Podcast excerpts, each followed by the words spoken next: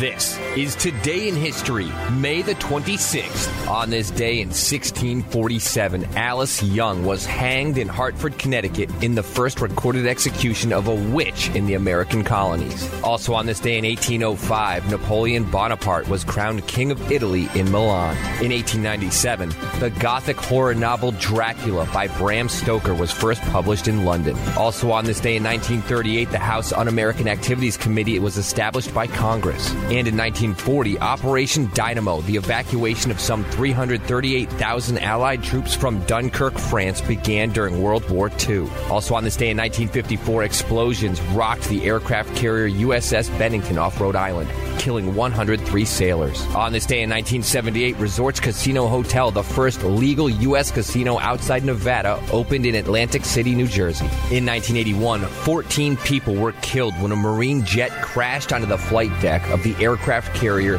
USS Nimitz off Florida. Navy officials said the radar jamming jet touched down a little to the right of the center line, grazing several other aircraft parked near the fantail. The jet careened past the carrier's superstructure, slamming into a row of other airplanes parked forward. Fire immediately erupted. And on this day, in 1962, Mr. Acker Bilk kicks off the British invasion.